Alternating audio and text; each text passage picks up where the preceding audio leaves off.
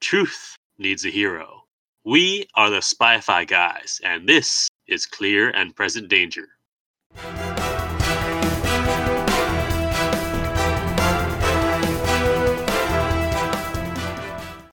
Welcome to the Spy-Fi guys, where we cover spy facts, spy fiction, and everything in between. I'm Christian, And I'm Zach.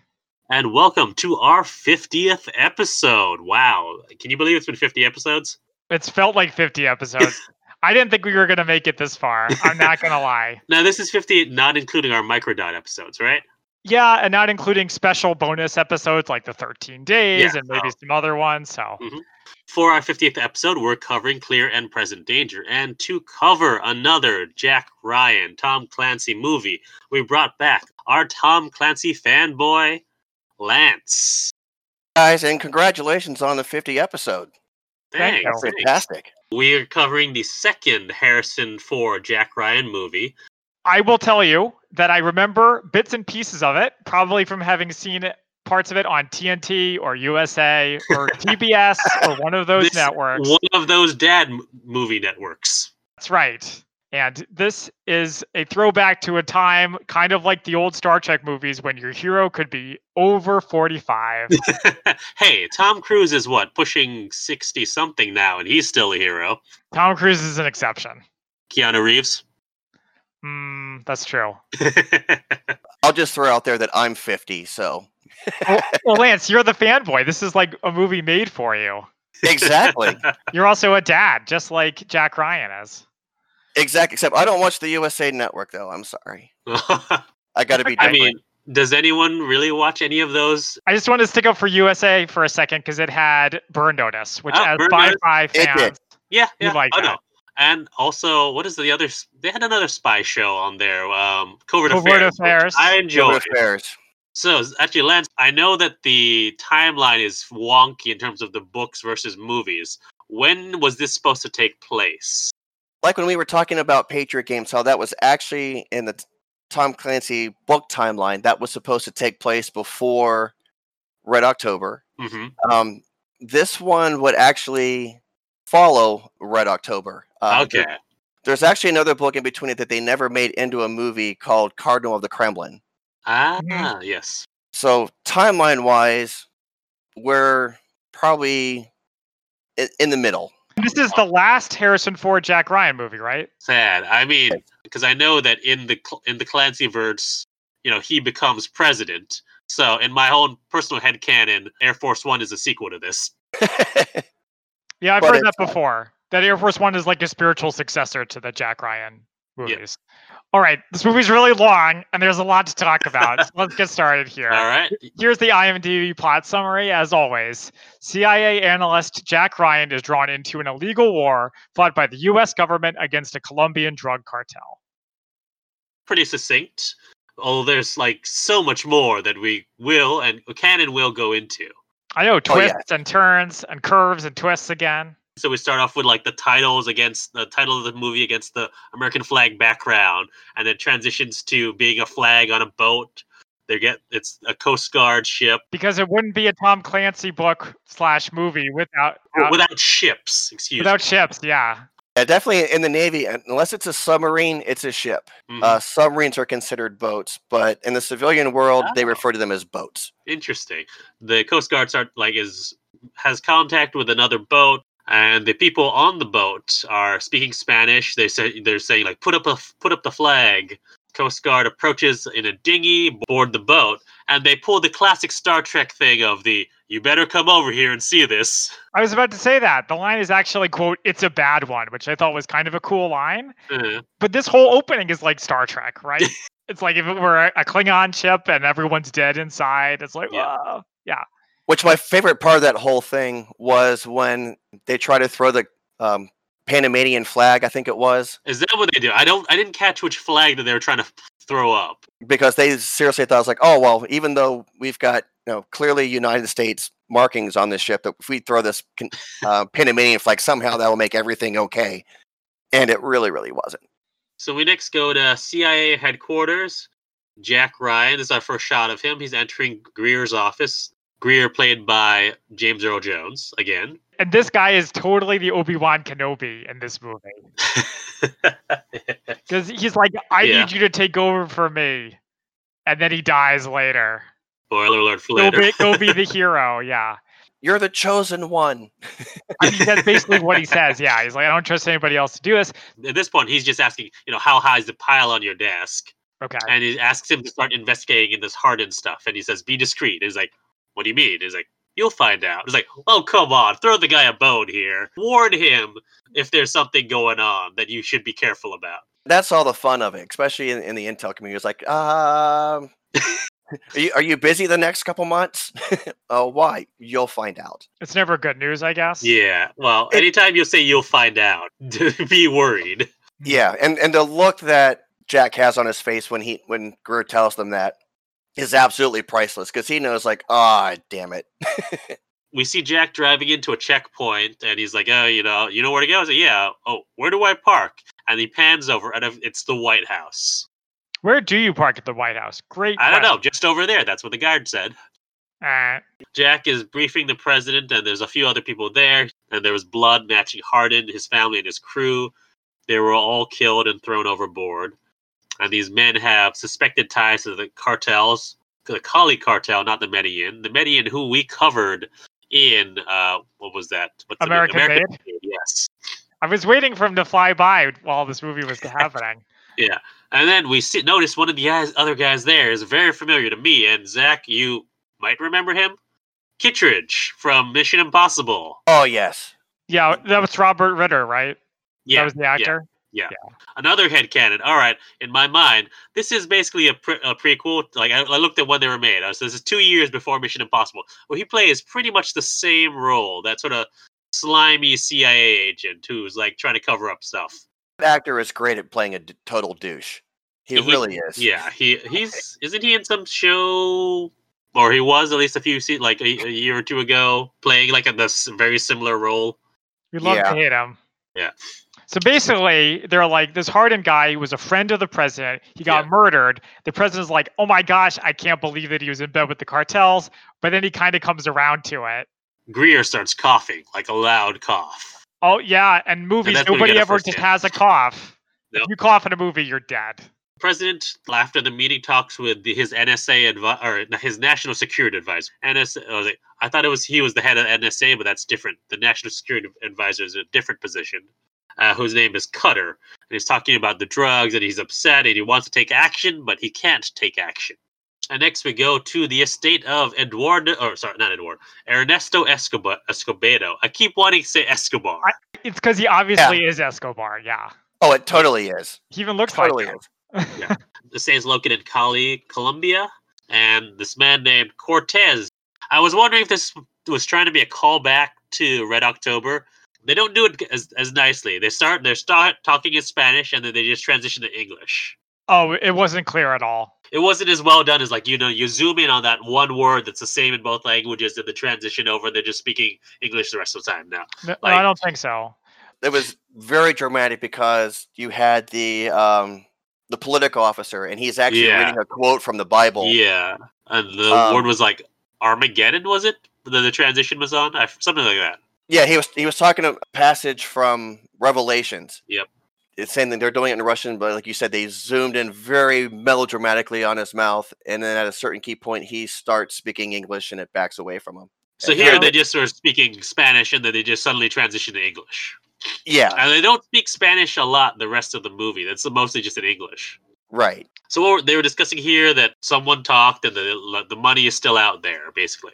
I think Escobedo says, I killed a thief. Oh yes, that's right.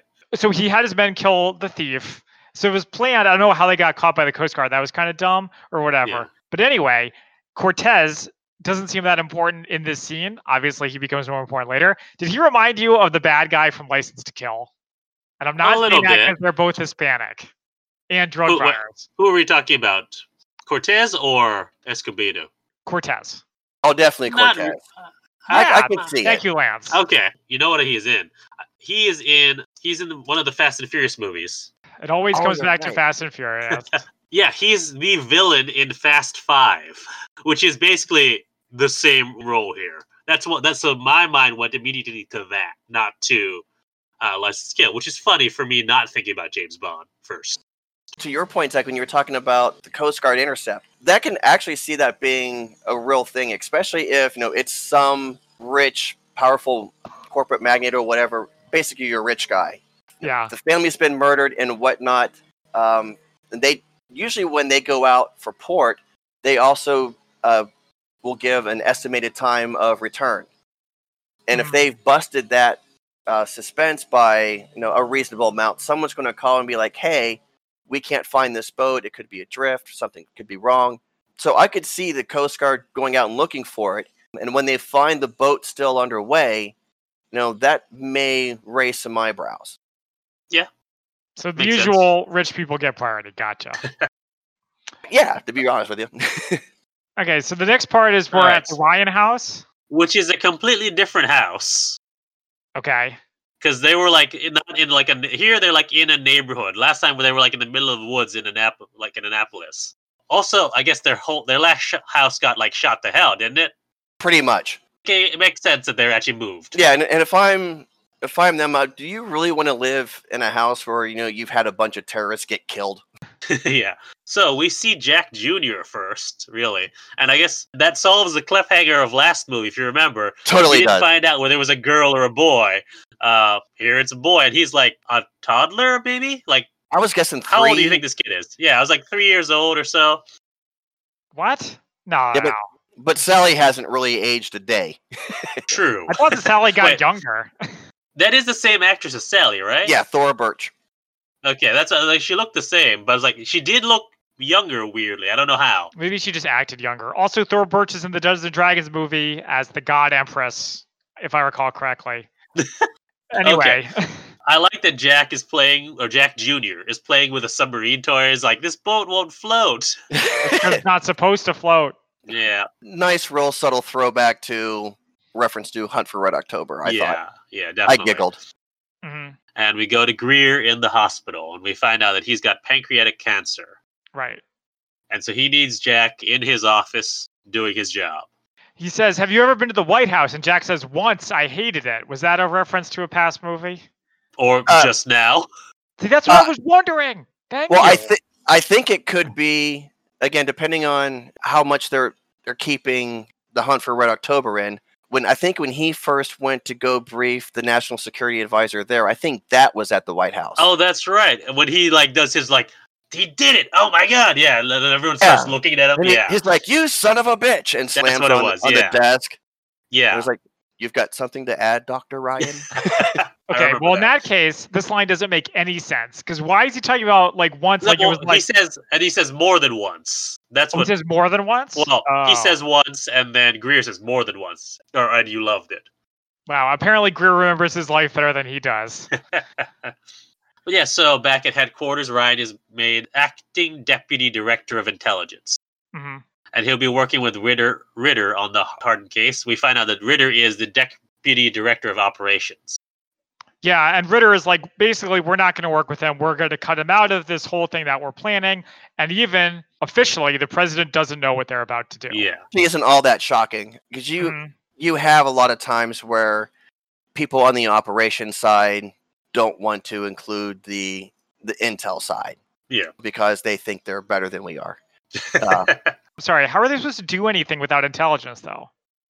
that's our point. Okay. but they, like I said, they think they're better than everybody. My personal opinion. That's a hot take. Going back to that meeting with Ritter and Cutter, yeah. Yeah. So Ritter wants a copy of the authorization of the action against the cartels, and like the, he wants that written authorization to cover his ass. Which is so smart. Yeah, Oh, I didn't write absolutely. that. Yeah, that was genius on his part. So he starts his operation, which he's named Operation Reciprocity. Ritter Mhm. goes down to Colombia, recruits John Clark, who is well, we don't know much Yeah. about John Clark here, actually. Not No. here, but he's Rainbow Six. So where's Yep. my Rainbow Six movie, Amazon? I Where is assume that? coming after as if uh, the what's that Without Remorse movie does very well, we will get that. And considering that the Without Remorse movie is starring Michael B. Jordan, it'll probably do really well. So yeah, Uh, Clark is like, I am in. You just pay me He seems like totally on not- board. he's not. He's not um, on board at first see, because he's Yeah. like he re- realizes this is not congressionally approved, and Mm-hmm. he's like, I want my money in my account before we do anything. So he doesn't want to get screwed. yeah, we should also say that John Clark is played by Willem Dafoe, Oh yes, we didn't ma- really mention that. Yeah, who has apparently never looked young in his entire life. Yeah. I'll tell you Yeah. this much though: out of the different actors, obviously I haven't seen Michael B. Jordan yet, yeah. but I think like Liev Schreiber also played Clark in the movie which shall not be named Uh-huh. because I hate it so much. But William Defoe actually, to me, f- having read the books, Mm-hmm. uh-huh. in my mind, I w- I could easily see William Defoe being John Clark. Interesting. Okay. All right. Here's, here's the thing, though. Obviously, Willem Dafoe is great, especially as the Green Goblin. but the thing about it is, with commandos and spies, you want someone who is very generic looking, right? And Willem Dafoe is very distinctive looking. He You is know what I mean? but in a very grizzled, rough, tumbled, seen some shit He's kind not of way. like your classic Hollywood pr- leading man kind of thing. So he's, he's, not, Tom that. Cruise. Mm. Yes. Yeah, I mean, it works for me, but it's just kind of funny that you'd recognize Willem Dafoe anywhere. It's hard to miss. Mm-hmm. So next we go to Cortez, who's going through Dulles International Airport, greeted by this woman whose name is Moira. They have this big hug, Mhm. and then we next go to Kathy, who's in a restaurant with. I was like, is Jack one of those other people? But it doesn't look like it. So she's just with like her colleagues at at dinner, and Yeah. she sees Moira, who's also in the restaurant, and like waves. Kathy comes over to s- talk to Moira before she can get a glimpse of Cortez, whose name is. What does he say his covers here? Roberto Landa. Londa, thank you. It always makes me think of Lando. The tractor It- salesman. Yes. There's a part where she describes him as the Latin Jack Ryan. Yes. He seems in better shape than Jack Ryan oh, ouch. and Mahler. But it's just the truth. Speaking of hot takes, that's another one. I feel like in this, like in his current age right now, Harrison Ford pr- could probably still kick your ass. That's true. But that's not Oh, saying yeah. much. Cortez leaves, you know, the restaurant before Kathy can really get a good look of him. So only sees like the back of his head. Mhm. But we find out that Moira actually works f- for the FBI. She's like a secretary there. Yeah, and she's at a briefing where they all figure it out. They figure out the whole Harden connection. Yeah. We go to speaking of Mission Impossible flashbacks, a floppy disk. hmm Oh God, yeah. So we have the tech here. His name is Petey. Jack needs him to break into the disc, and then he gets it like two minutes later. And it was apparently like the wife's birth month, daughter's birthday, and the son's birth year. Yep. Yes, he, he easily hacks in. There's a ledger there. And it's, again, it's one of those Star Trek moments of like, well, actually, not even Star Trek. It's like this director did this a lot last time too, whereas like they uncover something, and you don't find out what what it is until the next scene. Yeah, it keeps the audience engaged. We want to find out what's happening. I feel like that was also my like I was saying that was also for last week when we were covering fair game. They did that a lot as well, Yeah, this movie reminded me of Fair Game a lot, actually. which is actually interesting that it's like that parallel. Like it was unintentional where we placed these films, but and I'll get to ver- at the very end. We'll get to like what I saw like very i- interesting parallels. hmm When we're talking about like, the the passcodes and everything, like if you think back to when the movie was made, which I think was like what ninety four ish or so. Ninety four, yeah, Yeah, cybersecurity wasn't a real big thing back then yet. yeah. I mean, FBI didn't have their like cyber security up uh, like branch until what two thousand two or so. Something whenever like breach that. takes place, whenever Yeah, breach takes which I place, I think is 2002, if I remember. outrageous. I have the same code on my luggage. One, two, three, four, five. Yeah. What Anyways. idiot would leave his code at that? Mm-hmm. Here's where we go to FBI headquarters, which Mm. nice shot of the outside. I, I do like that building actually. I'm Really? wondering You're like what's the gonna- only one in the city who does. I know. Yeah, Well, yeah. it's I think it's a cool looking building. Jack is briefing a task force. Says that Hardin had some really shady dealings, including like partners being partners with the drug tar- cartels. He was laun- laundering money for them, Uh, and also at some point in this, it transitions to a meeting into the Oval Office, which I thought was a cool transition. Oh, I don't. Th- I don't think I realized that. Yeah, because at one point he's just doing the task force, and then he's briefing the president. And, Like he doesn't. They just transition it pretty seamlessly. Yeah, and then this is the part where he gives some free political advice to the president about how to spin the story, and then the president takes his advice later. Jack tells the president, "All right, don't deny the relationship." So next we go to a outdoor firing range. Also, guess who was here? Agent Coulson. Eh, I did not Yeah. see Agent Coulson. Yeah, he's the one who was like on the far left of this of the screen, like with the people who are like looking for the sniper. hmm I feel like this is probably one of his earliest roles, He was also a soldier in We Were Soldiers with Mel Gibson. Yeah. and I think he also plays like an intelligence officer or something in The West Wing at some point. So, again, head He canon. did. This is all the same character. Alright, nice. So basically, what's going on in this scene is there's a sniper who's shooting at a target, and they can't find him, and they keep trying to find him, and they can't get him. They at Then- one point think they found him, but nope, they just found his lunch, his McDonald's wrapper. Yes, blatant product placement there. Thanks a lot, movie. Yeah, I think what was going on there was probably either at sniper school or um, a training exercise. It could possibly be, you know, that they were trying to put different soldiers in different things because Clark is already there. Right. Yeah. yeah. So it's like he's trying to like pick his team and is having like different probably snipers go out and do those different exercises. right. And Makes this sense. is and this is where we meet who's very important throughout the books from this point on, Domingo Chavez. Yeah. Wait, he's important for books other than Rainbow Six. Yes. Oh, he's extremely important.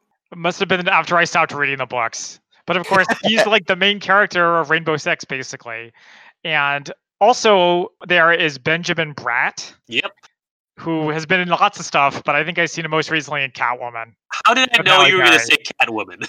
I haven't seen that many movies with him in it. Doctor Strange? Mm-hmm. Okay. Moving on a little bit, Ding Chavez is on board. He's so cool. He's so great. President takes Jack's advice, and Jack is, says to his family, Hey, the president's taking my advice. They're kind of like, Whatever. They've got their own stuff going on. And then this is when Jack is at the hearing in front of Congress, and he promises no covert military action. Yeah, there's Abe one Allman. senator who's oh Yeah. like pushing him hard on this. And he's like, I don't know what you mean. I already told you. Is that I want your word. And this is like a private intelligence committee meeting. It's not there's no public, there's no press there. No, Mm-hmm. Mhm. they're probably going over discussing different classified things. Yeah, so so- Jack says, like, yeah, I give my word. There's no troops, nothing. No no boots on the ground. and then immediately cuts to the troops being inserted Right. into, into the Colombian wilderness, which we always appreciate. Which I guess you could he could technically say, well, when I said it at the time, there, were weren't no any. troops, yeah. However, But he- 15 minutes after I walked out the door, they happened to be there. Yeah, and so Clark uh, has the team in a helo, and he like takes away their dog tags or anything that could identify them. hmm Which that that whole thing kind of irked me a little bit. Oh yeah, Um, It makes perfect sense, and that's something that they would do is you know take all the dog tags that way. If you know one of them gets shot or captured, there's nothing there to Yeah. identify them. They just have plain old old school battle dress uniforms on. So what's the Uh, which- problem? Well, a couple things. The whole thing is they sent them down there, and obviously Clark is the only Caucasian. The rest are all ah, Mhm. that's right. They're all Spanish speaking. they're all and- Spanish speaking. Uh, they all are Hispanic, um, Yeah. and so on and so forth. But yet, when they're going through the jungle and whatnot, they all have M16s. They're all speaking English, Mhm. uh, Right. which that would n- not be the case. From the moment they landed, they would all be speaking Spanish. To be fair, though, th- I'm sure that's just a movie thing where yes, that would have been the case, but they didn't want to have to have it subtitled. Like they don't even have the drug dealer speaking Spanish, so I, I can see that. I can see that. But the American weapons part that that bugs me. that's fair. Um, All right. they were trying to make it look like other cartels were, were fighting one another. Most likely, they would have AK 47s Right. and so on and so forth. Well, and Which is- your problem with that comes up. it does. I do want to comment on the just like the way that they dropped them off. I thought that was really cool. Like the chopper is just like a doesn't ever actually land, goes like a foot over the ground, and just they all just jump out and get out pretty, qu- and the choppers go out pretty quickly. That's always pretty cool to watch. Yeah, and so uh, we also get Ritter who gets a page. Remember those pagers? uh-huh. Uh huh. And so he get, logs on his computer, basically sends an instant message to Cutter and says that they're in. Which Mhm. Mm-hmm. the way the way he did that, um, you know, the whole thing is supposed to be, you know, this whole secret thing. Like maybe five people know about it, right. but he sends this message. I mean, granted, it's probably on a secure server. I'm One would sure of hope. that. I would Paper hope. trail. But yeah, he's in the congratulations. You have your own little war. Yeah, Mhm. that I forgot that was, Why that would was you a lie. ever Why? Yeah. say that? Because You it's can a just say movie. "They're in." That's all you say. Yeah. Yeah, it's like it's on, done. He knows what Done. you're talking about. Yeah. Mhm. Next, go to Jack, who's driving into the White House, and and he knows where to park. yeah, Well, I would hope so. The purpose of this meeting is they are they want to get Harden's money, six hundred and fifty million dollars. But I guess they still And don't have change. proof that he worked with the cartels, which I was like, I thought they just established that he did. No, well, don't really Zack- get that. He had a, and I, if you recall what Jack says, it's a suspected ties. Right. The killers had suspected ties. Yes, I understand that, but it's like, okay, we get that Harden is part of the cartel. The movie is moving on to other things. I am no longer interested in this Harden stuff. Why are we still talking about it? because they need a reason to for Jack to be down there. Right. Jack says it was a theory. It's not. We need to establish real proof. And they says well, and the president basically says, "Well, go get proof." He Yeah. walked Yeah. right into that one. Which is kind of funny because isn't later Greer's like, yeah, you walked right into that. or The very something? next scene. And that's the big takeaway from that scene is that Jack has uh, been elevated to a huge position now. Um, he may have you know, worked with Greer, you know, may have been his deputy or whatever. No, but he he's in the major leagues now. Yeah. and, And it's he's kind of out of his league. oh, it painfully out of his league, and everyone there knows it. And I think in certain reflection that uh, both Cutter and Ritter know he's naive and are Yeah. trying to take advantage of that. Mhm. At the end of the last movie, like you know, it seemed like uh, Jack was only going back into the CIA to find Sean. John, Sean. Of course, it's Sean. Sean. So we're led to assume that he stayed in all that time after that, however many years later. This is at least two or three years later. which kind of makes sense. I don't know Yeah, if it it does, does. because it, it's it's something that you know, especially if you've read the books, or you know, if you've been part of the the intel community, it it sucks you back in. Ah, it's like And- the mafia. It more or less, yeah. I mean that that is No one way water. to look at it. So I mean, especially th- you know, he's done all these different things. He's obviously with the CIA with Hunt for Red October. He's worked Right. with the CIA now with Patriot Games. Yeah, he's got the And- taste for action. He's got the taste for action, but he's also been established, and True. so he's not going to just be you know random intel analyst sitting in some cubby hole on the No, third he- floor at Langley. but he's not usually going to be giving briefing to the presidents either. No, Yeah, but now he is, and now he's in the big league. Greer tells him about Clark, who's down Mhm. at Columbia, and says that if you hit a brick wall, reach out to him. Yep. In the next scene, the commandos blow up a plane and a hangar, which apparently was left unguarded because the soldier just runs in, plants the bomb, it runs out again, and then detonates it. which I could see because these guys, especially that the, we're working for the the cartels. I mean, they're not necessarily your most operational security savvy. Um, they're most likely just paid guys. Like here, you guys stand Right, here loading and, and this thing watch up, yeah. this, and also they're not really expecting any trouble. They've got the government pretty much in their pocket, right? Yeah, Mhm. and you know Escobedo. I mean, he's one of the the main cartel guys. So who's going to screw with them? Yeah, that's fair. And plus, if they're special forces, they're really good at being sneaky. One would hope so. He's going on a trip down to Columbia, and like they're telling him, like, don't roll down the windows. Everything's bulletproof. You don't want to get shot at.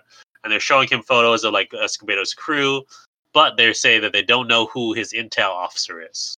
And they illustrate it with a picture of the Invisible Man from the old movies, from like the movie from the 30s, which I appreciated. Definitely appreciated the the humor and Yeah. the sarcasm in in using that picture. Escobedo's talking to Cortez. He says that someone's been talking, and he's like, "All right, fine." yeah, who killed my plane?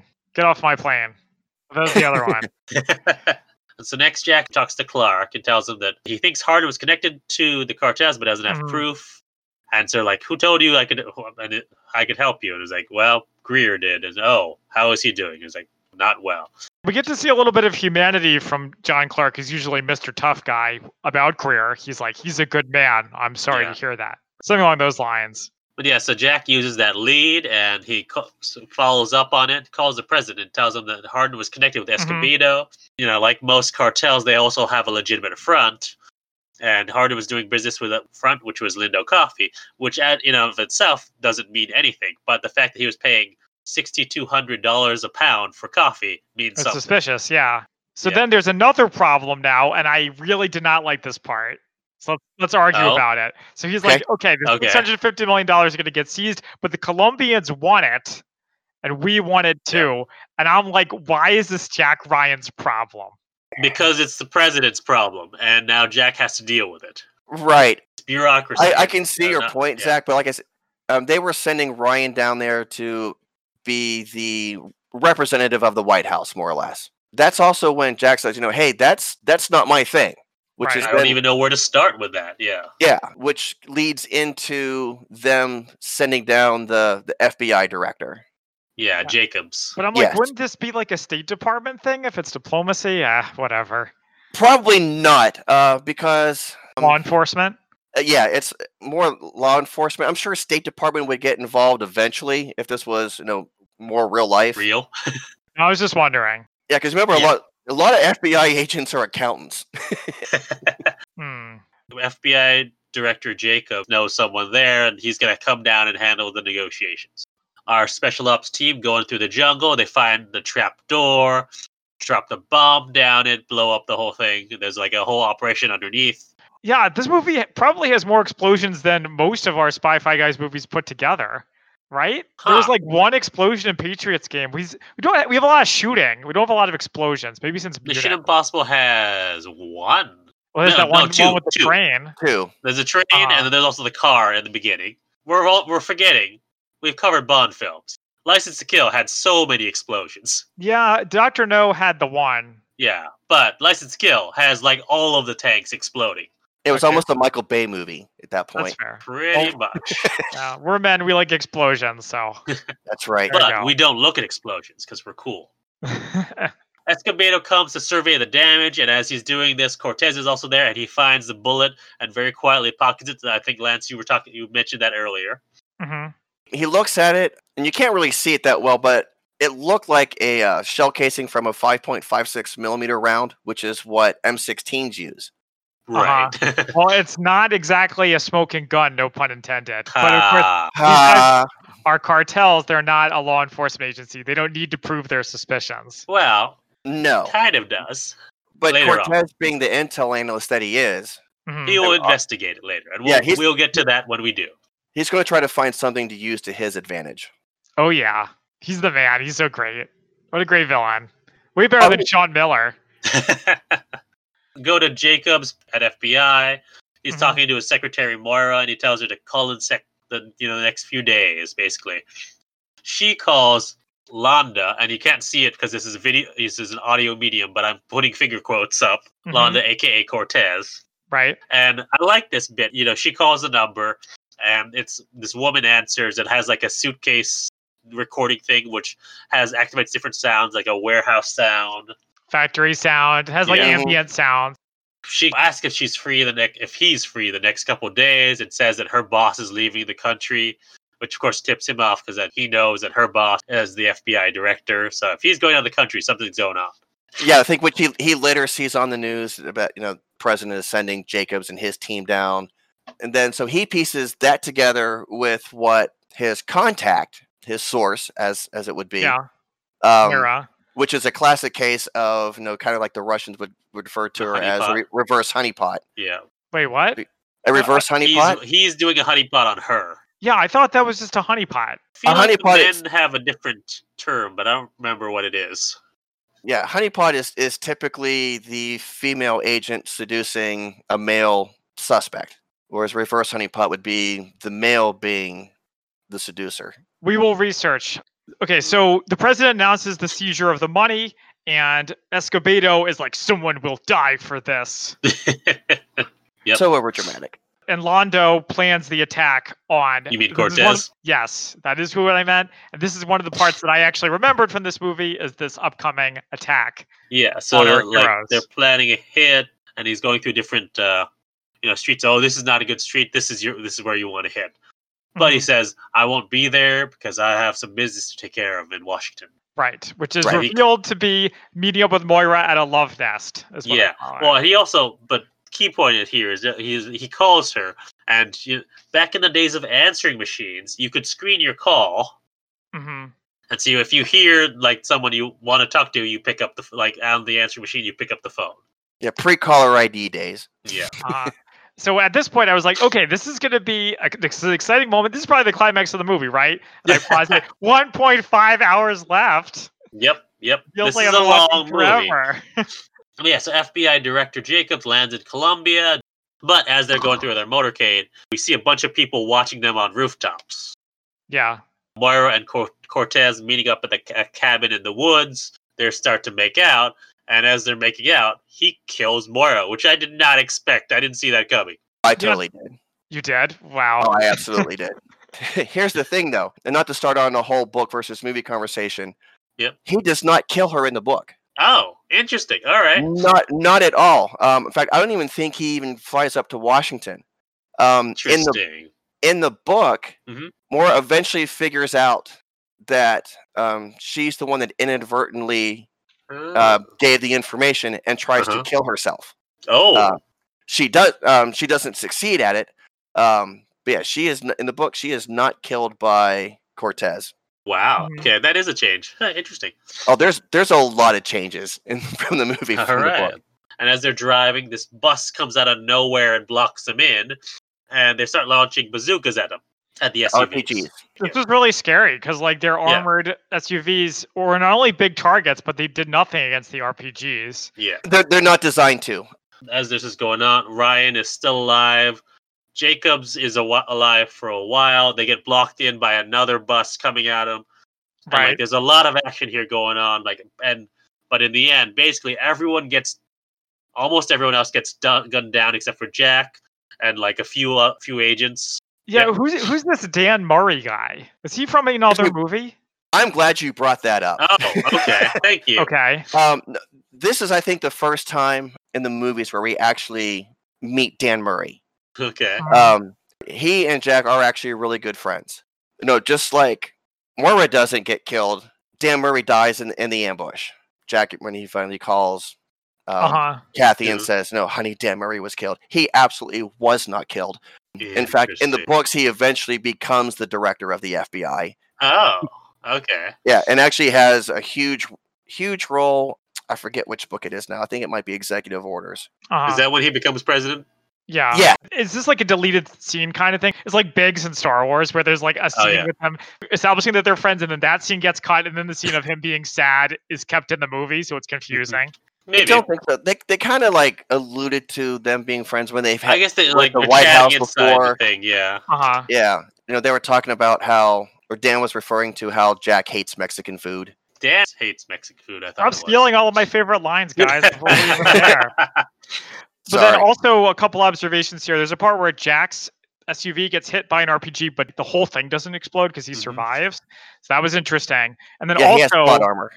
yeah, and then also, a lot of the guys on the ground shoot and kill guys on the roof, which to me feels like could only happen if it was a movie. Because in real life, no one would be dumb enough to like stand out on the edge where they could actually get hit. You know what Are you I talking mean? about the? Are you talking about the bad guys or the good guys? I'm talking about the bad guys who get killed while they're standing on the roof.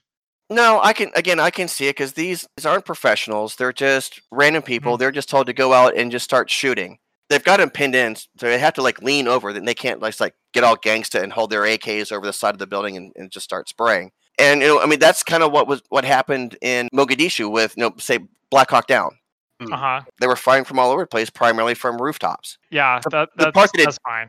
the part that it did get me though was the opposite was the guys on the ground i mean they're they're standing in the middle of the street trying to fire back Mhm. Mhm. i'm like and it's only like you know five six seconds later they go we should probably seek cover well you, you think yep. It's I like mean, they that would- probably would have died in like two seconds. You think? oh absolutely absolutely i mean that would have been especially like the fbi guys in their protective detail that would have been the first thing they would have done Mhm. Um, they'd be either hidden or trying to take positions behind the, the vehicle closest to the buildings, gone in the alleyways, which they eventually did. One would have provided cover while others ran. Yeah, that was just. It irked me the same way they did when um, in Patriot games when they busted Sean out of the police van. Mhm. All Oh, right. I remember you being annoyed by all of that. Just then- a little. Yeah, a couple other observations here. There's a Zack Snyder slow mo part when one Oh, of the- yeah? one of the SUVs explodes and then Jack Ryan is like kind of crawling, running, walking Oh, away yeah. from it. Do you remember this? Mhm. And then also he grabs a, a car and then does like a back turn into an alley. And I'm I like, like that. That was good. but how did he know the alley was there? Let alone like where it is? Because he's 'Cause just he's that Jack good, Ryan. He's 'cause just he's like it, amazing. yeah. Okay, fine. He gets out of this all with Will- his friend that he got. No, that was Jacobs. that he was, Was that J- pulling okay? around. Oh, I couldn't tell. I like I. No. It was hard to tell who was who there. No, Oh, that- okay. Mm, Dan, Yeah. I think Dan died in the street. Mhm. Um, Okay. yeah, it was the and- slow mo part. he like gets out of there with just Jacobs, but then by the time he gets out, Jacobs already dead. This reminds me of in Munich, the part where they say we've established a dialogue now. we hit them and then they hit us. But yeah, so next we go to a brief scene of housekeeping knocking on the, the cabin in the woods and finds Moira dead. Yeah, this doesn't make any sense to me. You'd think a cartel guy would know how to disappear somebody. Yeah, That's a very good point. Whereas in contrast, he wanted them to find her. I don't get but he shouldn't. No, he absolutely should not. And so we have next the president c- walking his dogs with Cutter. Cutter's saying like, I don't know how this got out that you know Jacobs was going there and how they could plan this, but we go to Cutter and Ritter talking, uh, you know, right near the Potomac. Cutter says that the president basically said that the gloves are off now. it. Dialogue is going to escalate. So meanwhile, Cortez tries to blame a rival Yeah, for this hit. Wait, that's Well, not true. He's like yeah, they're so trying to Escob- make it look like you did it. So Escobedo's at his kid's party, and Cortez is there. And Escobedo says that it was not him, no matter what everyone else is saying. And Cortez is telling him that it's a rival. Someone else is making it look like you hit them. So you know what this reminded me of was What? Batman War Games. If you ever read oh, that, that series, wow, that's a flashback. Yeah. heck yeah, Lance. If you're not familiar, basically Batman, our brilliant hero, had this plan to get all the Gotham gangs to fight each other, and then one of his sidekicks like executed the plan, turns a huge gang war that takes over the city. Oh, nice. No, I wasn't familiar with that one. So I'm like, if you're an American and you want to get rid of these drug cartels, aside from legalize it, that's just a personal opinion. Anyway, if you want to get rid of the cartels, have them kill each other. Why have your soldiers do it? What's happening here is Escobedo calls members of the cartel and says, "We need to meet tomorrow. This wasn't me. I, we need to find out who did this." Mhm. And the call is being traced and recorded. Yes. But after the call is over, Cortez calls the other cartel guy he was talking to and says that Escobedo is scared. And this also is getting recorded. Yeah. So I was wondering how is Jack Ryan going to get involved back in this whole situation? But we get our answer is he wants to find out what happened to Moira. And he also brings Kathy over to Moira's place where they're going through all of her stuff. Rank has its privileges, I suppose. Oh, it absolutely does. So they also realize that Landa, or, well, Cortez, is some probably connected, although it's a little bit of profiling. Is that because he's Latin? That's what makes it connected. Yeah, he's like Latin, like from Latin America where they have drugs. It's, a, it's, it's like, uh, it's kind of profiling, but yes, in this case, that Well- was correct. Well, in this case, it's like, oh, he's dating someone who just happened to die at the same day. that Okay, the yeah, fair cartels attacked Fair enough. with yeah. FBI people. Right. Jack says they have no leads. Oh, I have plenty of leads, but nothing that actually gives us an idea of who this guy is. And in the background, there's a tech who's playing with the voicemail, and they realize that that's got to be his voice. He says, You have the voice of a killer on your answering machine, or something like that. Mhm. They match the voice of the recording With, to a- uh, with the call that, of the cartel that was. and it's a good thing that he spoke English to his fellow cartel member, even if it doesn't Oh. make any sense. I mean, even if he didn't, they could at least identify the voice match, and like it's a ninety percent match. But the thing is, it's like, okay, so one's connected to the other one, but it doesn't tell them who he is, at least not yet. And then next is an aircraft carrier, because it would not be a Tom Clancy story without an aircraft carrier in it. Yeah, and there's what looks like an is that an F eighteen taking off? Yeah, that was an F 18. And we see Clark watching with, I think this is Chavez, right? Oh, yeah.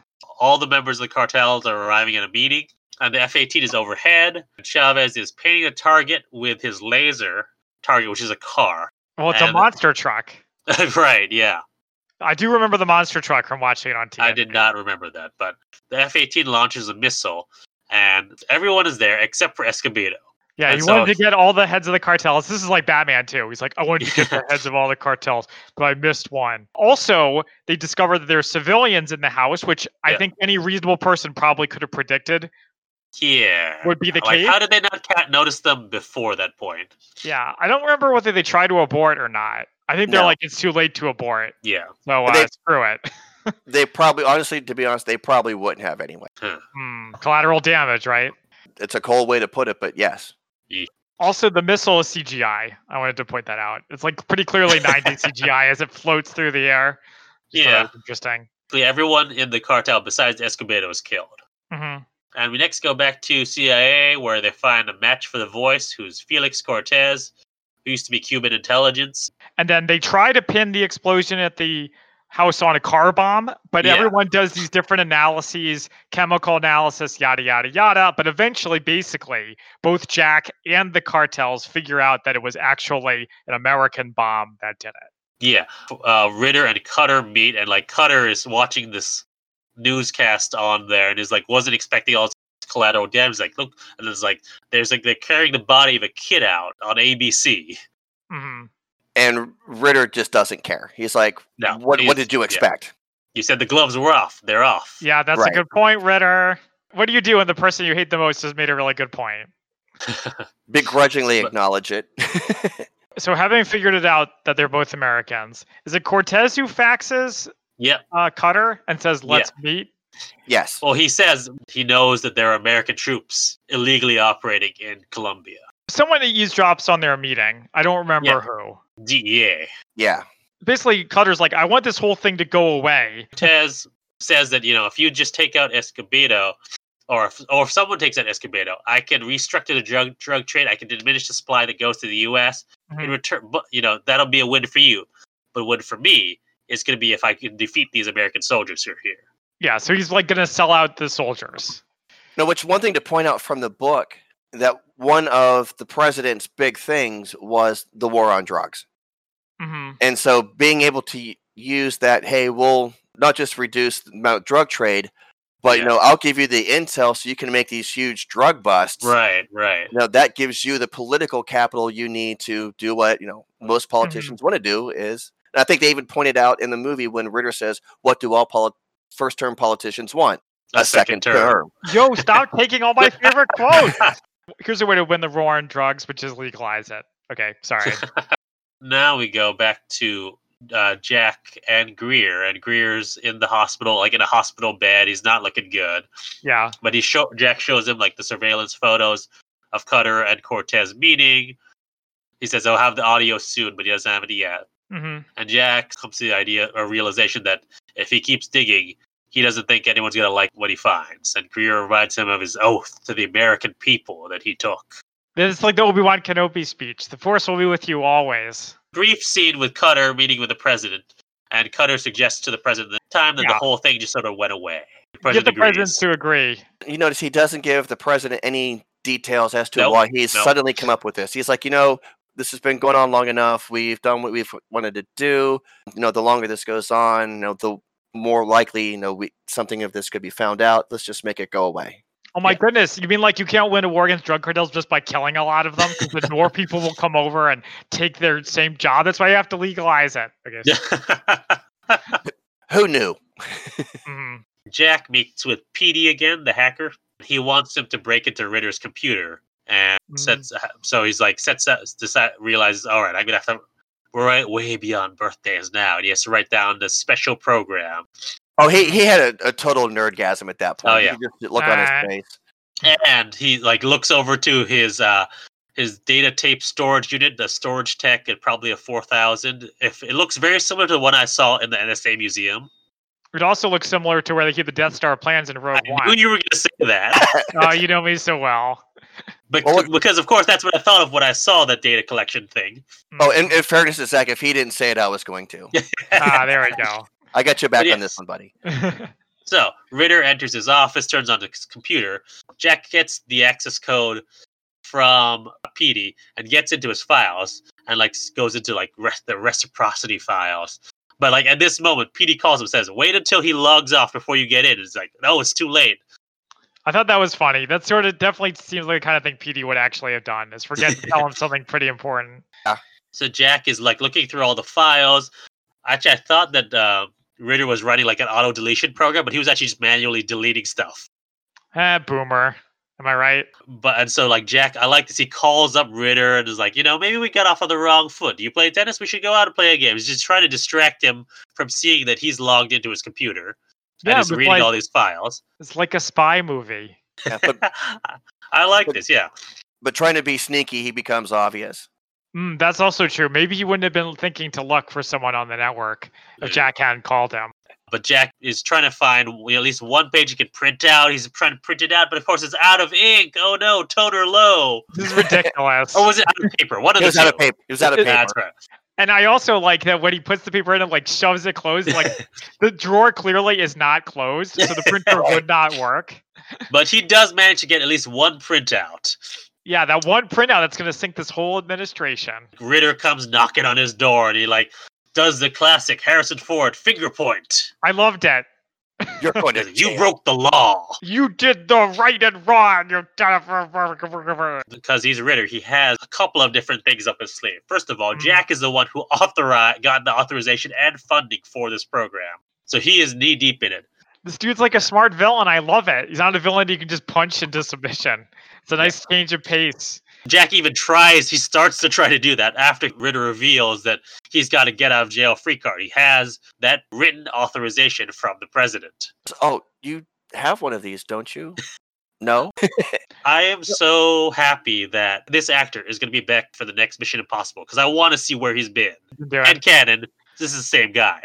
So I gotta say though, I don't really understand why that permission slip is like a get out of jail free card because all it does is throws the president under the bus, but that Mhm. just means they would both get in trouble. And I know this movie is supposed to be like about Iran Contra where nobody got in trouble, but I'm saying in the world of the movie where people are actually held accountable for their bad actions, all that would do was get them both in trouble as opposed to just Ritter. Or Ritter uh, has this in his back pocket and says, Give me a pardon, or else I, g- I show them this. Yeah, it's like for the president to like get his butt out of the fire. Yeah, yeah. Okay. But then we get the phone call and we find out that Greer passed. Yeah, so at Greer's funeral, I was getting a little blue balls a little bit for continuity because Oh. they were like, he served his country, he had such a long career, he did so many interesting things, and I was waiting for like that time with the Red October or that Oh, time with the You're not gonna say that at IRA. a funeral. 'cause uh, Remember, for the with the uh, Red October, he was like, "I was never here. You never did that." Yeah, but he's dead now, so whatever. All that's still classified. yeah, and that guy who's the president now in the movie wouldn't have been president when Red October True. happened. Guys, just let me have my continuity, all right? So he may not even know. It's- yeah. yeah, interesting. Yeah, Well, that, and that's what I'm saying. In the book, they're actually in election season for the second term, which it has a huge implication o- of how the book ends versus how the movie ends. interesting. Also, was this supposed to be Arlington Cemetery? I couldn't quite tell. yes, I think. Yeah, Okay. Greer would have been buried there. I would assume that he would, so that's why my assumption was. But I, I like, I couldn't quite place if it was like they didn't show any of the iconography that you always associate with Arlington, so that's why I didn't say think it was necessarily was filmed there. Although No, they it- did a pretty good job of filming everywhere else in DC. I'd, i that's something that I'd have to look up. I don't know if they're even allowed to. I wouldn't be Uh, surprised if they're not. So his funeral's going on. It's all intercut with Cortez g- going after the, the uh, special ops team. Yeah, their communications is jammed. They can't talk to Clark, Clark. can't get in touch with them. They, they like they keep calling out to him saying that we need air support, but there's nothing coming because he can't hear any of them. Well, actually, their communications weren't jammed. They were just cut off. Yeah, so the soldiers get attacked and killed, except for two of them that are taken captive. But Ding Chavez, because he's the man, escapes. And he thinks about starting shooting, but then he changes his mind, which I thought Yeah. was kind of cool. And then, meanwhile, back in America, the car phone's back. Remember the car Yes. phone? The oh big yeah, big man? all right. Jack gets a call from the DEA, con- his contact in the E DEA, who's in Colombia. She intercepted the radio call from the team to Clark, and Jack's like, "I want copies. I want a copy. I want ten copies. Send them to me." Well, it, it wasn't just that. I think that's also where she was like, um, "We also have this other bit you want might want to listen to," and it was the exchange between Cortez and Cutter. Oh, that's right. That's what he wants copies of. Yeah. Yeah, It was the big evidence that breaks the whole case wide open. Ritter are calling Clark. They say that they shut down the satellite link. He tells them that Ryan found out everything and that and that because of that they had to shut it down. Clark is pissed at Ryan and says, "You know, where, I'm, where is he? I'll get on a plane and kill him." I was impressed that they, they pitted the two of them against each other. Yeah, but Clark instantly buys it, which I think is interesting for such a generally suspicious, world weary guy.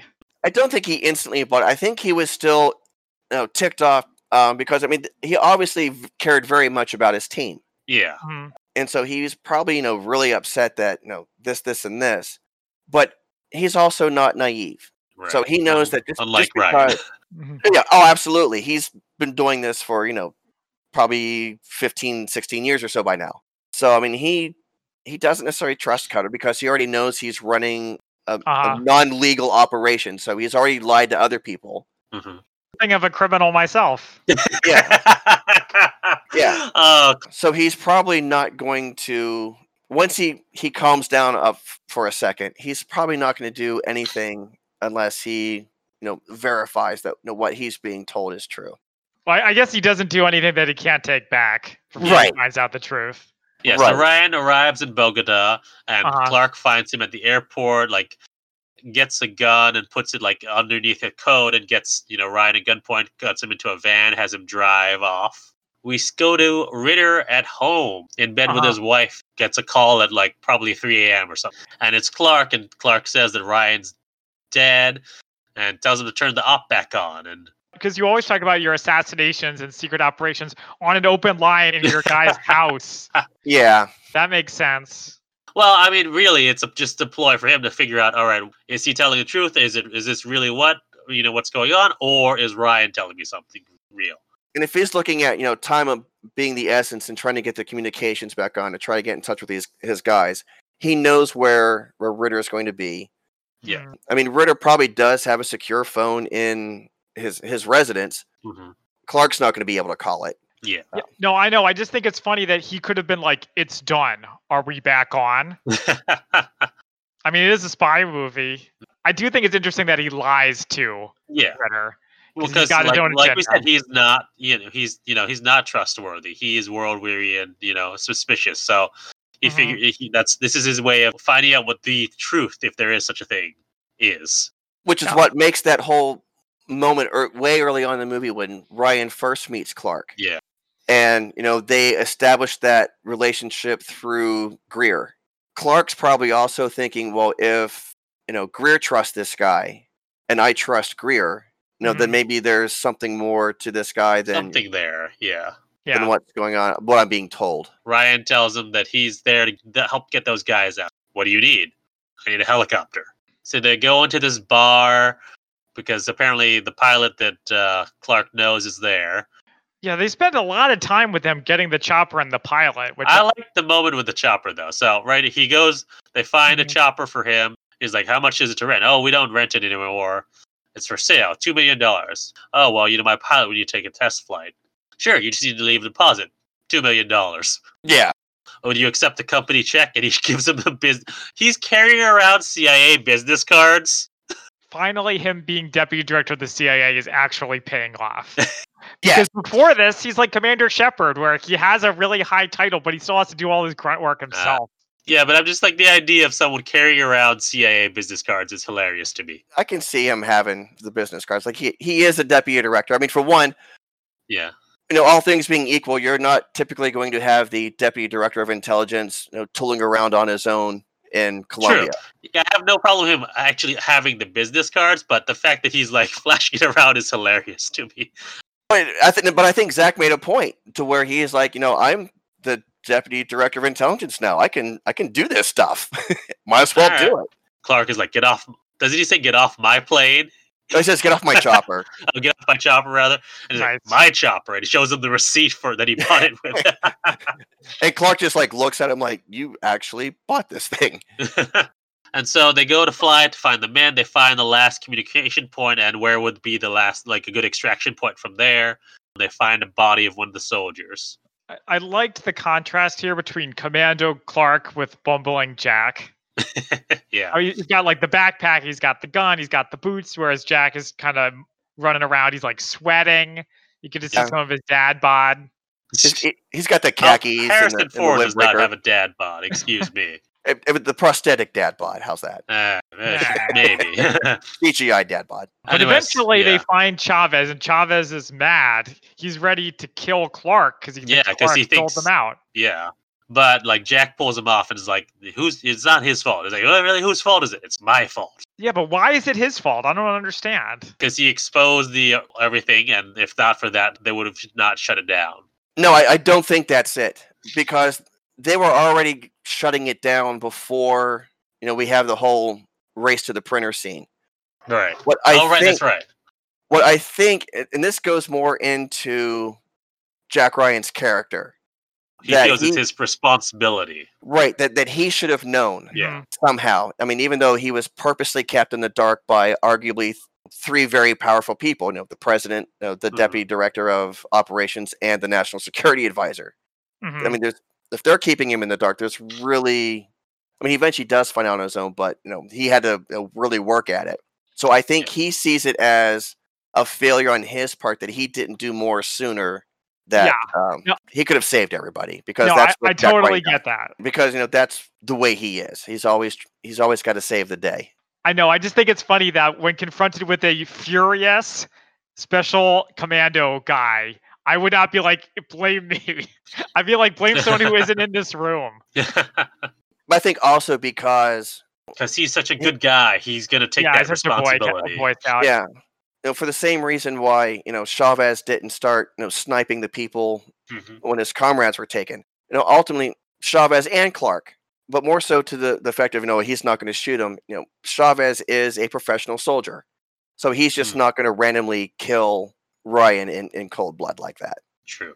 Yeah, but he could hit him a couple times. Okay. Oh yeah, I mean, he, could, he could probably beat the hell out of him, but you know Right, Clark's yeah, also let's move not going to let on. him do that either. What happens is they find the area that where they load all the prisoners. Like, well, we don't know where they go from here. Jack says, you know, Escobedo knows. I was like, what are Yeah. you gonna do? Knock on his door? and that's exactly what, he they do. does. yeah. And again, flashing that CIA business card, which I just I find that hilarious. Just the, the balls on him to do that is Which is- amazing. Which the next time they have an event at the Spy Museum, that's what we should do for ID cards. Just make up CIA business cards and hand them out to everybody. Dude, is that legal? That sounds scary. Well, Eh. we'll alter it somewhat. We'll misspell Yeah. intelligence or something. Okay.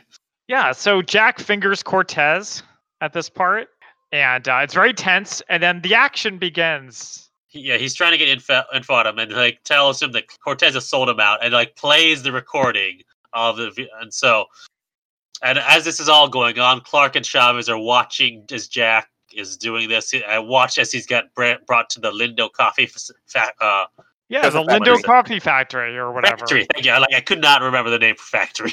this is right out of freaking License to Kill. Absolutely. This, yes, all right, fair enough. It was very much inspired, like License to Kill is very much inspired by Miami Vice and that sort of stuff, and also just the cartels.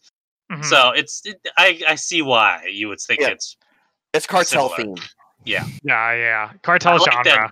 so. Cortez was at the coffee facility, and I like how Jack has like this cigar that he's just smoking as he, as like Cortez comes in, hmm and Jack wants the safe return of his associates and offers Cortez to Escobedo in, in return. And he plays the tape. And as this is going on, Escobedo's like swinging this baseball bat around and is like, you know, I guess what, what am I supposed to do here? I guess I'm supposed to hit you with this bat. And right before he does, one of Cortez's men like shoots Escobedo in the back, Which as the well as whole like swi- Escobedo's bo- like other guards too. which the whole swinging of the bat thing was very like Al Capone and Untouchables like. That's what it was. I was like, what is this reminding me of? I was like, has there been something with Pablo Escobar swinging around a bat? I can't think of anything, but yes, that reminded me very much of that's what it was. hmm That Nice. scene in The Untouchables where he's like giving the speech about all his associates and just like starts beating the, well, killing one of his associates. Yeah. Because he was talking about teamwork and somebody was Yeah. a team player. The guy who shot Escobedo in the back is about to shoot Jack. A sniper bullet takes him out, presumably from Chavez. Yeah. fight, fight, fight, action, and Jack action, action. and this and Cortez have a fight, but Cortez gets away. yeah, And then I like this. Cortez tells all the men to seal the facility, and that the American killed Escobedo. he's pretty smart. And so now Cortez has a gun. Also, before we kind of skipped over, like the uh, Clark is trying to get the pilot on the radio and is like, "Respond, respond." He does not respond. I Because guess he's an that's- alcoholic, drunk, passed out in the right? cockpit. Yeah. yeah, I guess that's why they introduced him earlier to like explain why he's taking so long to show up. Yep. And so Clark goes in, fu- like Somehow he I gets in. Well, I like the scene where like, you know, Jack sees someone coming into the door and like slam the door and it's Clark on the other side. He pushes back and they do this a couple times. They realize, oh, you're on the other side of this. And then they say, Where's Cortez? How's my Hmm. how's my Harrison Ford impersonation? Very good. This also reminds me of how in Fast and Furious when our two heroes fight, but neither of them are allowed to win. so it's like running and gunning, and, and they, they find the prisoners. And I was expecting when they find the prisoners that the prisoners would be like fine. So then Uh-oh. it's like it's like Really? a big shootout where it's like Oh, four I guys was- on one no. side. No. okay. Also, well, at this point, like Cortez realizes that they're going after prisoners, but doesn't do anything to try to guard the prisoners anymore. I think at this point he's just worried about his own survival. Yeah, I guess so. Yeah. And yeah, I fully actually I fully expected the prisoners to be in worse shape than what they were. Ah, Okay, so Okay. I'm in the middle where it's like, okay, that, that that's I expected them to be just sort of how they were. Yeah, because they're All gonna, right. they're going to be beaten, tortured. You know, find out. No, have them admit to being Americans for Right, one, probably. yeah. Uh, are there other Mhm. Americans, so on and so forth. Jack and Clark are getting the two soldiers out, and like Cortez almost sees them, and Jack decides he's going to cause distraction so that they can get the prisoners out. And he like ja- grabs this giant piece of wood and jams it into the machinery. It was a very Indiana Jones move to me. yeah. Yeah, Also, in this part, Ford runs kind of slowly. it reminds me of Captain Marvel when you had 80 year old Samuel L. Jackson with a 40 year old Samuel L. Jackson face, which is fine until he has to like move and then he like moves like an 80 year old. How old was Harrison Ford here? Uh, That'd be 50. and 50s probably. He was 40s? born in 42, so yeah, he was 51. yeah. He, he actually looked pretty good for 51 then. I thought he Right. was in his 40s. So there's a, a quiet part where he's like hiding Oh and yeah, then he plays the tape recorder as a distraction and then fights Cortez again. Cortez yeah. gets buried a bunch, under a bunch of logs. which I like that that it was just like a coincidence that it wasn't just J- Ryan winning by being tougher and stronger because we determined he's not tough and strong. and there's no convenient anchor around somewhere. Yeah.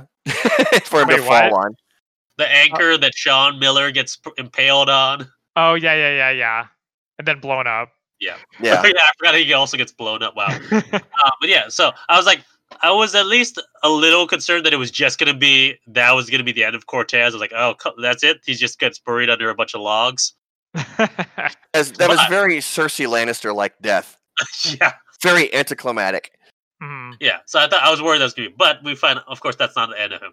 But Jack, so he's like, he sees or he hears the chopper going overhead, and he like gets up to the roof, like he breaks through the like the tin roof, Yeah, like by like hanging on on by his arms and like swinging and like kicking it open. I was like, wow, that's impressive. so I've done stuff like that on like ropes courses Yeah, and like That's high hard. school and stuff. It's pretty hard. Yeah, I guess I take back what I said about the dad bod. See, right? Come on. Uh, yeah, so he gets to the roof. There's all the shooting. There's all the shooting. He somehow doesn't die because it's an action movie. Everyone besides Jack gets on the chopper. Clark s- says to the pilot, "No, we wait for Ryan." He's like, "Okay, we're going." I guess the pilot's like an idiot or whatever. Yeah. Or maybe you couldn't hear him. Yeah. But then, And this then he, is the like- most ridiculous part of the movie. Is it- right here? Is it Yes. though? Yes, of course it is. He runs across the roof, doesn't get shot, whatever, that's normal action movie stuff. But then he like grabs onto the strut of the helicopter and like dangles off of it as it goes flying across the city. Yeah. A Well, 51 year old man. but you're not telling selling all of it. It's not like he's just hanging there and it's everything's okay. He is slipping, and also as he's Yeah. slipping, th- I think that's fine. Like okay, he, do- Uh-huh. he- that he's slipping. Like it's not just showing that he's very strongly and confidently getting up there, like you know Tom Cruise in Mission Impossible. Well, not everybody's Tom Cruise. He ain't Well, I'm no saying Tom that's he's Cruise. not obviously. So that's why this is a good uh, comparison. Is like he's he's having trouble. He's falling off, and like Clark is trying to. It's it's. An, I thought it was a good moment where he's like trying to get him, and like it's showing that oh yeah, Clark actually cares about him because he's saying to go back for him. Yes, the sexual tension was strong. I know. And also, as this at this point, Cortez bursts through the roof into the from the hole that Jack made, and he like has a gun. And he's like trying to shoot at them, and Clark has Domingo uh, Domingo Chavez take care of him and just take him out. Hell yeah. So there we go. At least that's a better death than just falling under some logs. Yeah, but it also gives, you know, Chavez, you know, some semblance of vengeance. True, true. Hmm, yeah, that's a good point. Uh, But okay, yeah, so Clark pulls him up, and like they have this real good like bromance moment. absolutely. Yeah. So we see Ritter leaving the Oval Office, which I, I like. I'm like, what? Oh, wait, what's going on? What happened there? Uh, This is where I, in- in the movie I, I don't know what everybody knows at this point because as far as Cutter and Ritter know, Jack is dead. Oh, that's right. Yeah, we never really get that reveal. And then no, they walk out of the Oval Office, and then you know Jack's sitting there, and they're like, Hmm. "Uh oh, something something is rotten in Denmark," kind of I, I- thing. I guess I must have missed that. So that's a good point. Well, they didn't. They never call it out in the movie, but I assume in the book they say something about it. uh, we'll we'll get to that shortly. Okay. yeah, so we have uh, Jack meeting with the president. He's like, things have gone on that he was unaware of. And, Mhm. you know, we have to find out who's responsible, but very delicately, because we don't want to have another scandal on our hands. Whereas Jack, he understands, oh, I know you're upset. But then Jack is like, no, you won't dishonor the dead by playing this game. Hmm. Well, he conflates what's good for him and what's good for the country, which we've seen politicians yeah. do in other movies. And Jack says that he's going to report all of this to the Senate Oversight Committee. It's not, my, you know, I don't want to do this, but I have to. And President's like, no, no, you won't. You're in the game now. You're going to keep this in your back pocket when you need something from me. It's like, if you do go down this road, you're going to take the blame. Yeah, sure, Cutter and Ritter will take some of the blame too. Mhm. But you know who's going to take the big blame? Greer. And you're going to spoil his legacy well, like that. Ooh, cut deep. Someone he actually cares about. Yeah. And we go to Jack going in front of the Senate Oversight Committee. There's press, there's an audience. He gets Mm. sworn in and, uh, as, to give testimony as credits roll. It's like the f- ending of Fair Game. It's like Exactly, almost that's what I was exactly thinking the about. same. Yeah, so that's the end of the movie. So, shall we go into our spy fact versus spy fiction? So, I've got a few things that are in terms of real life, and then we also go into the book versus movie comparisons here. So, first of all, the Kali cartel. I assume there was not actually a real cartel, just because because they signify they specify that oh, it's not part of the Medellin cartel. But Uh-huh. it turns out Kali cartel is a real cartel and then they did actually break away from the Medellin and Pablo Escobar in the 1980s. So it's a real cartel. All And right. of course, we said that in the beginning that Pablo Escobar is obviously the inspiration for Ernesto Escobedo. Escobar was also killed, but actually he was killed by the Col- Colombian National Police. But yes, so let's just get into it. Lance, what was different? Lance, take it Great thing. away. Everything. Um, uh, for starters, the whole thing about the the dead family on the boat being you know lifelong friends with the president. Yeah. Yeah, that's not a thing in the book. He's just random rich guy. But that takes Yeah. away like the main motivation. Like what was the motivation for the president to get involved? Well, oh, and- and I'll get into that. But no, but the whole thing does come down. There's actually a really intense scene in the book where the Coast Guard cut, cutter comes up to it, which I do want to point out one mistake in the, in the movie about that Okay. scene. The captain of the cutter, the, the female captain, when you look at her hat, she has enlisted insignia on her hat Ah. which which it's actually not necessarily uncommon to have um, enlisted be in charge of uh, a cutter, Yeah. uh, not necessarily a cutter, but a s- a, smaller Coast Guard vessel. And we were saying, Right. Cutter, we're talking about the boat here and not about the character. Right, Not the contrary. not exactly. But then one of the the team lead that goes over onto the civilian boat, uh, she Mhm. refers to him as senior chief, which would be an E eight, which would makes him very senior enlisted. There- There's only you can go li- Ah. go up to E nine. So she Right. Ah. is definitely an officer, and he's referring to her as captain, and- which Right, would be right, the right. correct position, and ma'am. So yeah, she's at least probably um, an O two or an O three. Interesting. Um, okay. So the, that was wrong. Which, as someone military, that bugged me. yeah, you military guys love correcting the uniforms and the patches and the this and the that and the other thing. Seems Yeah, like- we're- like easy mistakes to make. It, they are. They are. Um, but this was also back when this was filmed, um, to where you did have some coordination between Hollywood and the services. Um, And I mean, to that to a degree, that still goes on as well. well, actually, it, it's gotten uh, even more so because the services wanted to. If we're being portrayed in movies, we Ah, want to yes. be portrayed correctly. Which Oh. is why every Transformers movie has a degree of military because that's basically free promotion for them.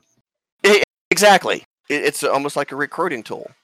So yeah, so when they get to the boat, actually, if I remember correctly, because it's been a while since I've read the book, the family they didn't dump the bodies overboard yet. Oh, so the bodies are still there. Yeah. Um. So I mean, Ooh. and, and it was a, a bloody slaughter, um, which really gut under the skin of the Coast Guardsmen Ah, to where I mean they even have like this mock trial on board. They're trying to use like sea laws that they can try these guys for murder and execute Whoa. them. interesting. All right. Um, I don't. They don't. um, They don't execute them, but they do have like the mock trial, the mock sea trial, um, and they find out all the information of you know that the guy was running. It was a a, a thief for the cartels or whatever, and that's when they find out about the money.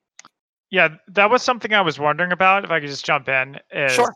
I was thinking about it because I was like, if you're going to have the president engage in U.S. military operations against a cartel, I feel like you should give him a more morally righteous reason. So, like, have his daughter die of a drug overdose or Hmm. something like that. He's like, because when because when he says these drug cartels are clear and present danger to the United States, it's like, what? That's not true. So this was written in the midst of like the Ronald Reagan era of like Uh-huh. the say no Absolutely to drugs, Nancy Reagan, Ro- uh, not Nancy Reagan, all of that stuff. And Yeah, th- because the Yeah. book itself was written in '89. yeah. hmm But also, just to finish my thought here, the fact that it's an ally of his who gets killed betrays that, oh, yeah, this president is actually more self interested and he's Hmm. actually not such a good guy, as we learn later in the movie. By the way, if you guys like gun wanks, uh, U.S. military or military type people versus Mhm. cartels, I'd recommend both Sicario movies. Ah, I have those on my to watch list on on Netflix. Okay. but to where to kind of get to where you know all this starts is you know they do have the whole money thing to where we want to take you know the huge sum of money that has been discovered in all these offshore accounts whatever so they do have the scene in the book where, where jacobs goes down to try to do the whole negotiation you have the ambush right. it's that ambush is what leads the president to have operation reciprocity Ah, so that's all before. It's not dirt, not after. yeah reciprocity Interesting. yeah, that reciprocity doesn't take place until after the, the ambush uh, in which Jacobs is killed and Okay. not Dan Murray. In the movie, they made it s- it seem like there was just one team of special operations Mhm. soldiers that was down there. I think there were actually four groups running around the country Oh, Okay. uh, with, with Clark doing the whole thing. Three out of the four at the end do get out okay. It's but the team with Chavez and the captain, yeah, they get all kinds of hosed. That makes more sense that there's Yeah. more people doing it. Mhm. Twelve guys against a whole country of cartels. is- oh my! Right. It's actually Robbie Jackson, Oh, Yeah. hey. yeah, Ryan's friend, who's not in the movie, Yeah. Mm. um, sadly, because that would have been a great cameo for Samuel L. Jackson. He knows there's a whole bunch of different naval activity that, that's going on. They're using uh, F 18s, F 14s, um, and F 15s flying out of Eglin to shoot down Cessnas that are be- that are smuggling drugs into the country. Oh, you mean Um, like uh, Oh no, poor Barry Seal. yeah, Barry Seal. What a way to go. I- I- E-, exactly. And so he brings that to Jack, and that's when Jack starts wondering what's going on. Um, and he, he talks with he does talk with Greer uh, a little bit. He does start doing the digging at, at that point. And it's not that he has somebody hack into Ritter's account. He Okay. actually breaks into a safe Ah, and, and sees the documents and so on and so forth.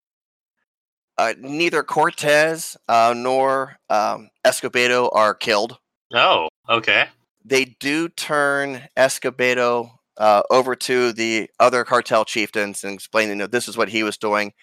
Um, and it's heavily alluded to that they they get their own baseball bats and go out Oh. Capone on him. Oh, They take uh, Cortez and turn him back over to the Cubans, uh, who label him as a traitor. So they probably do their own version of you know, Castro being a huge baseball player oof. uh, himself um, probably had his own fun with baseball bats. A fitting Um, end for his kind. Like Cutter, he's like, well, you know, that's great. Um, however, you're not gonna, I'm not, you're not gonna arrest me. You're not gonna do anything. And Clark's like, well, why is that? And then Cutter proceeds to step in front of a metro bus Oh, and gets hit and killed.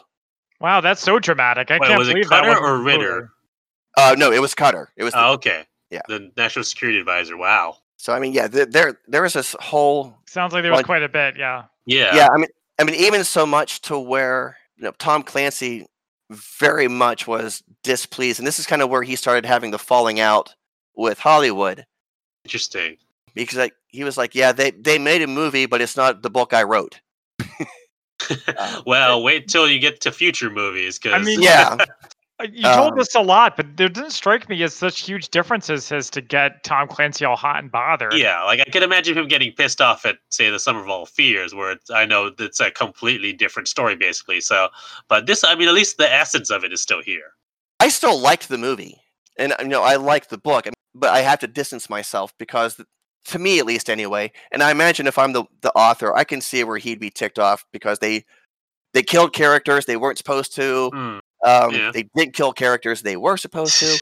You know, and the whole you know, rescue scene and, and everything else. Um, and there's a lot of other different subplot bits and pieces too, because you know it, it's a Clancy book, so there always has to Right. be Of course, there is. There has to be like a hundred different plots going on at once. yeah, you know which you Absolutely. know which Zach absolutely totally loves. um, and he breaks down a whole bunch of different things in minute detail. Things like there's Mm. like five, like there's five chapters probably about you know the makeup of the the missile that they used. of course. I mean, the thing about the descriptions, you could just skip the descriptions. All the subplots, that's a different story. Yeah. All right. Uh, anything else, Lance, for uh, Spy Fact versus Fiction or book versus movie? I, no, I th- I think we're good there. All right. Thanks. So next is our favorite quotes. Lance, as our guest, do you want to go first? Actually, Zach, I want you to go first because I, I've like stolen four or five of your quotes already. Uh, yeah, Um, I was thinking that, but I was too polite to say it. no, you said it. you have, yeah, you flat out said it. No, that's true. So, okay. so I think I think you should go first. All right. So Yeah, as I go said, I, li- I liked they want what every first-term administration wants a second term. Mhm. Also, the exchange about the Mexican food, and congratulations, James, you've got your own little war. So those were all great. But I Yeah. will say for my favorite quotes, I liked the military wanking stuff because this is a military wank movie. So I liked chicken is in the pot now, cook it, and start the music. Those Nice. were all pretty bad. Yeah, America. I mean, I can see those actually being said, but that doesn't mean that they're not bad.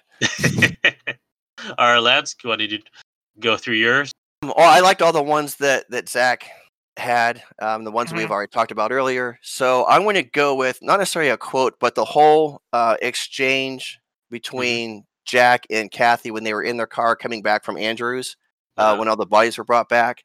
hmm Kathy makes the comment to where you know that it was seems really coincidental that you know his secretary you know, was killed the same day that Jacobs was. Mhm. And Jack's like, well, actually, no, it wasn't his secretary. It was his deputy, so and so, and this, this, and this, thinking you know, wrong Yeah. type of secretary. and they have that moment where they're looking at each other like, What what, the are hell you are you talking talking about? Uh, no, what are you talking about? I nice. thought that was pretty good. Yeah. It's cheesy, but I liked when the president, you know, name dropped the movie. Like, I think it was like 10 minutes in. These Mhm. drug cartels represent a clear and present danger to the national security of the United States.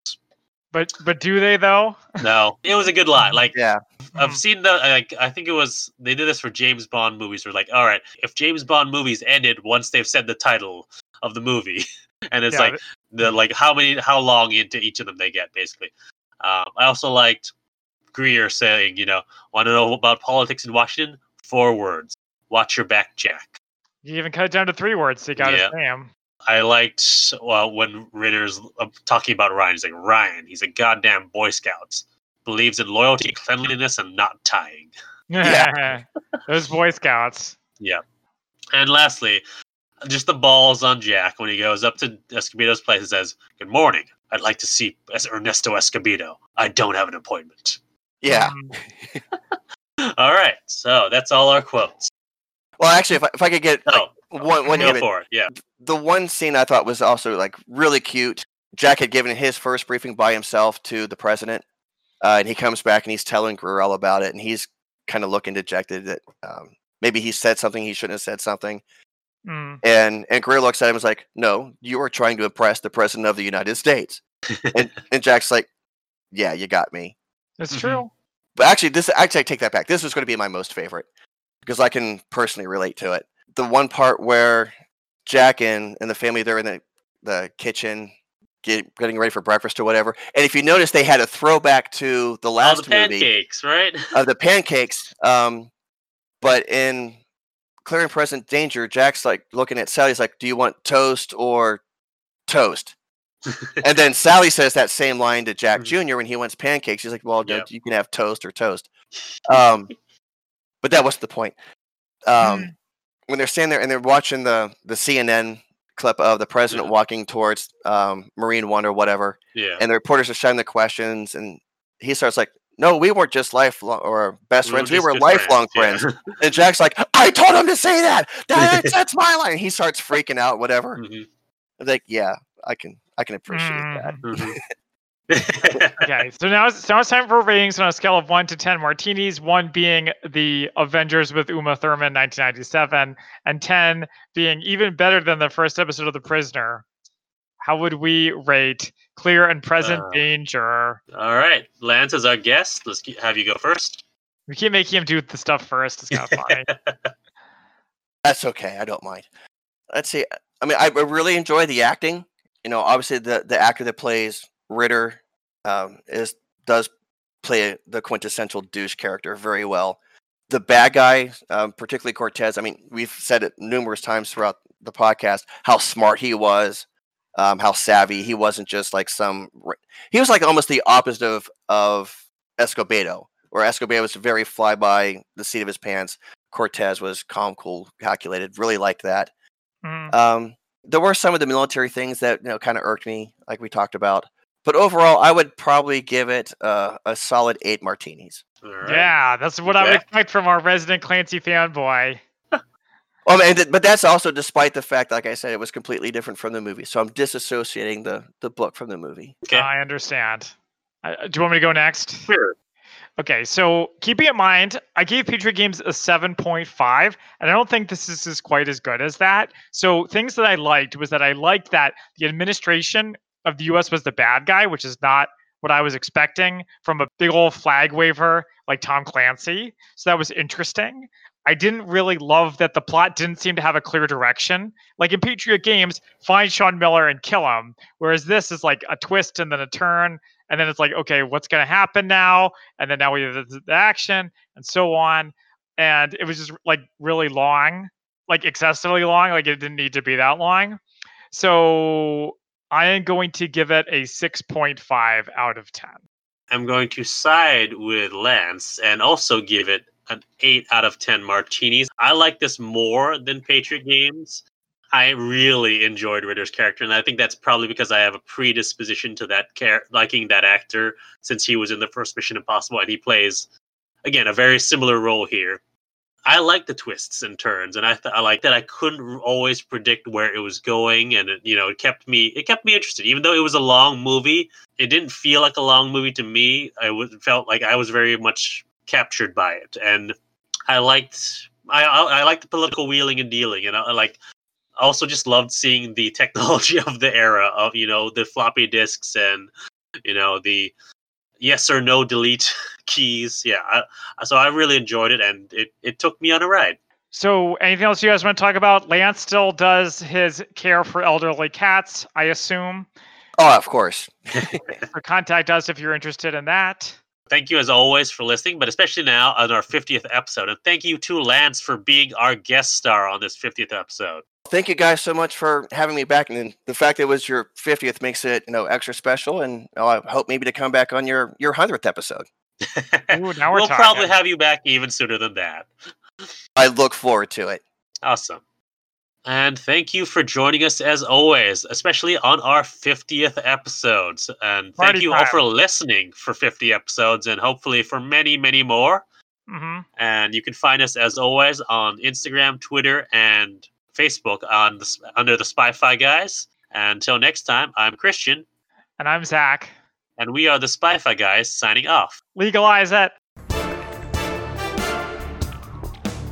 Thank you for listening to the Spy-Fi Guys. If you enjoyed our podcast, please be sure to give us a five-star rating on iTunes. The theme song from this podcast is Mistake the Getaway by Kevin McLeod from Incompetech.com. Licensed under Creative Commons by Attribution 3.0. Films, books, and television shows reviewed by our podcast are the intellectual property of their respective copyright holders, and no infringement is intended.